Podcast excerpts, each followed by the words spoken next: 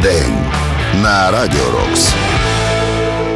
Сьогодні, 11 лютого, у 1935 році, народився Джин Вінсент, один із піонерів рок-н-рола і рокабіллі, в залах слави яких він фігурує. Його пісня Бібо Палула всього на два роки молодша за сам рок-н-рол, є рекордсменом за кількістю каверів і входить у число 500 найкращих пісень за всі часи.